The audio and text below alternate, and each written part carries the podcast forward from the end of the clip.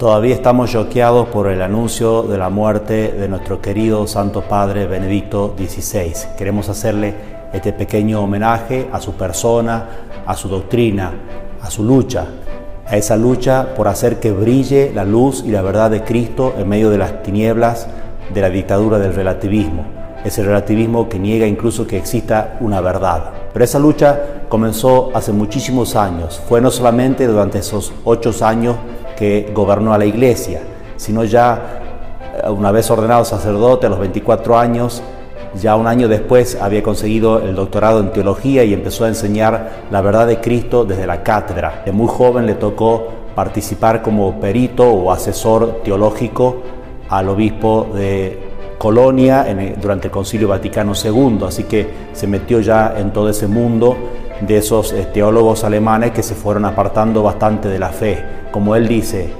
yo no cambié, cambiaron ellos. Había empezado fundando la revista Concilium, que siguió más bien esa tendencia de los teólogos que se apartaron, y luego fundó Comunio para mostrar que necesitábamos de la tradición de la iglesia para entender la verdad de Cristo. Va a ser el que años después insista en la importancia de leer con esa hermenéutica de la continuación el Concilio Vaticano II. La tradición está viva, la tradición continúa. Traemos esa enseñanza de Cristo que ha sido revelada y continuada en la Iglesia sin interrupción. El momento en que quizás se hizo más conocido para todo el mundo fue cuando Juan Pablo II lo nombró prefecto para la Congregación de la Doctrina de la Fe.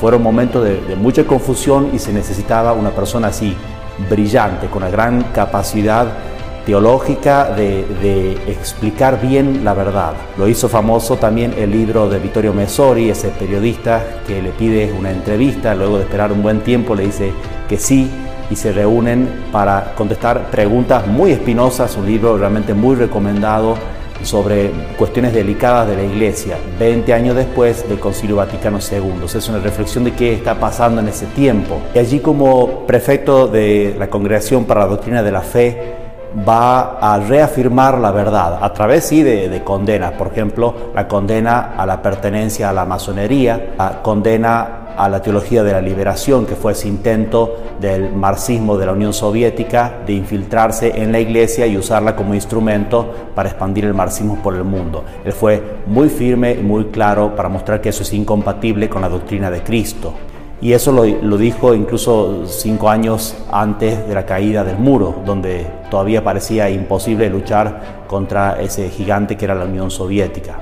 Los dos grandes momentos o grandes logros de ese tiempo en la Congregación para la Doctrina de la Fe va a ser, por un lado, el presidir la redacción del Catecismo de la Iglesia Católica, más adelante él va a ser el compendio para llegar con la doctrina de Cristo a todo el mundo. El, catecismo de la Iglesia Católica, eh, quizás más para los obispos, para que ellos tengan eh, allí todo el compendio grande de la fe católica para poder enseñar a los fieles, pero después también ese compendio para poder llegar a todo el mundo a través de preguntas y respuestas, también libro recomendado para leer. Y la otra es la publicación de la Dominus Jesus, a través de la cual recuerda a la gente que el único Salvador es Cristo. Cristo no es solamente un buen hombre, sino que es el mismo Dios a través del cual hay salvación y solamente a través de Él y de la iglesia que Él fundó, que tiene la plenitud de la revelación, o sea, de esa verdad enseñada por Cristo y la plenitud de los medios para la salvación que son los sacramentos. Qué alegría fue ese momento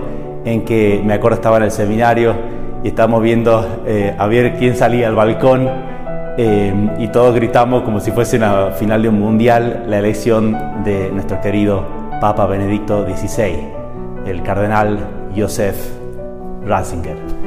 Esos momentos de alegría que recuerdo hasta alguna profesora del seminario, eh, Jan Smith, gritando más todavía que todos nosotros de, esa alegría que el Señor nos daba, este, como decía él, humilde trabajador de la viña del Señor que han elegido los señores cardenales. Verdaderamente fue así, un humilde trabajador, aunque tenía ese cargo de vicario de Cristo lo usó como medio de servicio, de llevar la verdad a las almas y las almas a la verdad de Cristo. Tuve también la alegría eh, como seminarista junto con otros hermanos de Miles Christi de ayudar la Santa Misa, de ser acólitos de en ese momento el cardenal Ratzinger que celebraba la misa en San Pedro y asistía a San Juan Pablo II, que ya muy anciano en el último año de su vida no podía eh, celebrar la misa y estar de pie para celebrar la misa, así que solamente asistía.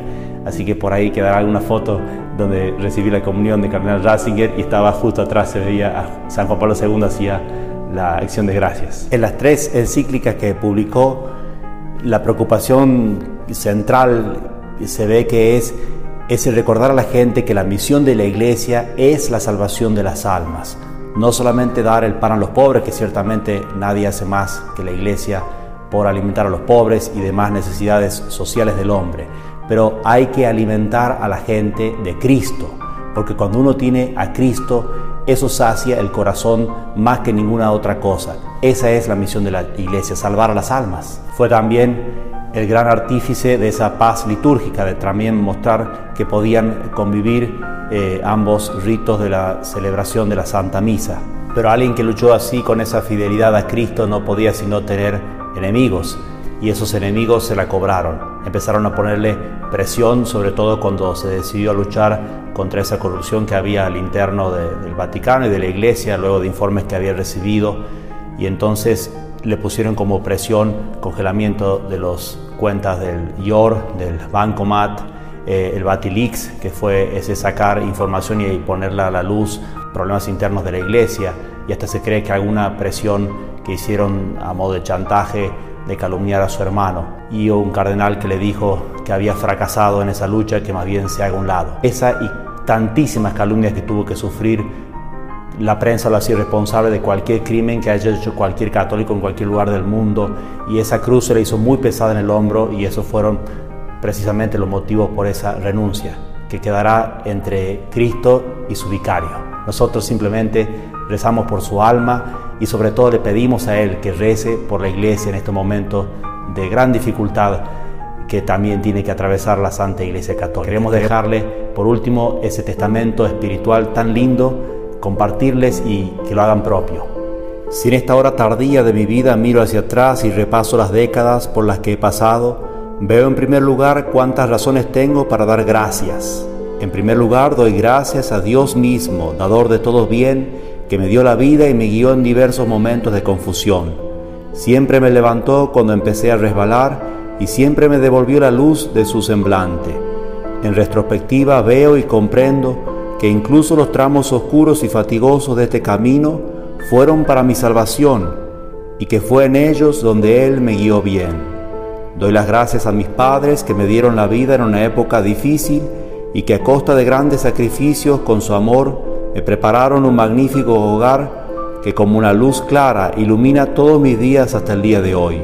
La lúcida fe de mi Padre nos enseñó a los niños a creer y como señal siempre se ha mantenido firme en medio de todos mis logros científicos. La profunda devoción y la gran bondad de mi Madre son un legado que nunca podré agradecerle lo suficiente. Mi hermana me ha asistido durante décadas desinteresadamente y con afectuoso cuidado.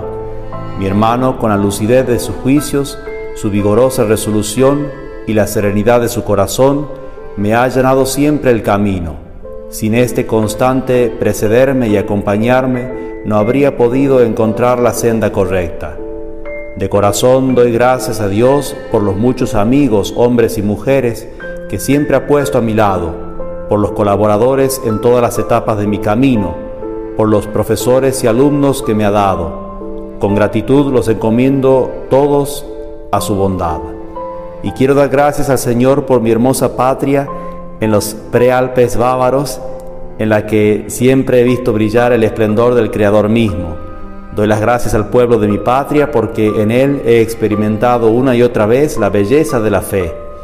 Rezo para que nuestra tierra siga siendo una tierra de fe y os lo ruego, queridos compatriotas, no os dejéis apartar de la fe.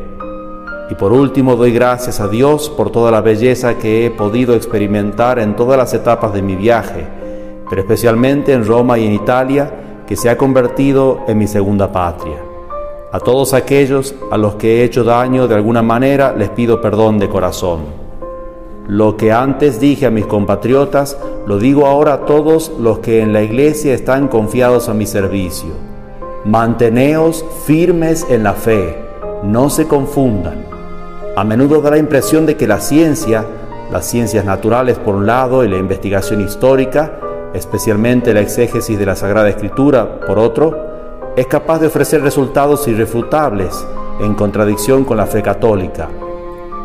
He vivido las transformaciones de las ciencias naturales desde hace mucho tiempo y he podido comprobar cómo, por el contrario, las aparentes certezas contra la fe se han desvanecido, demostrando no ser ciencia, sino interpretaciones filosóficas sólo aparentemente pertenecientes a la ciencia.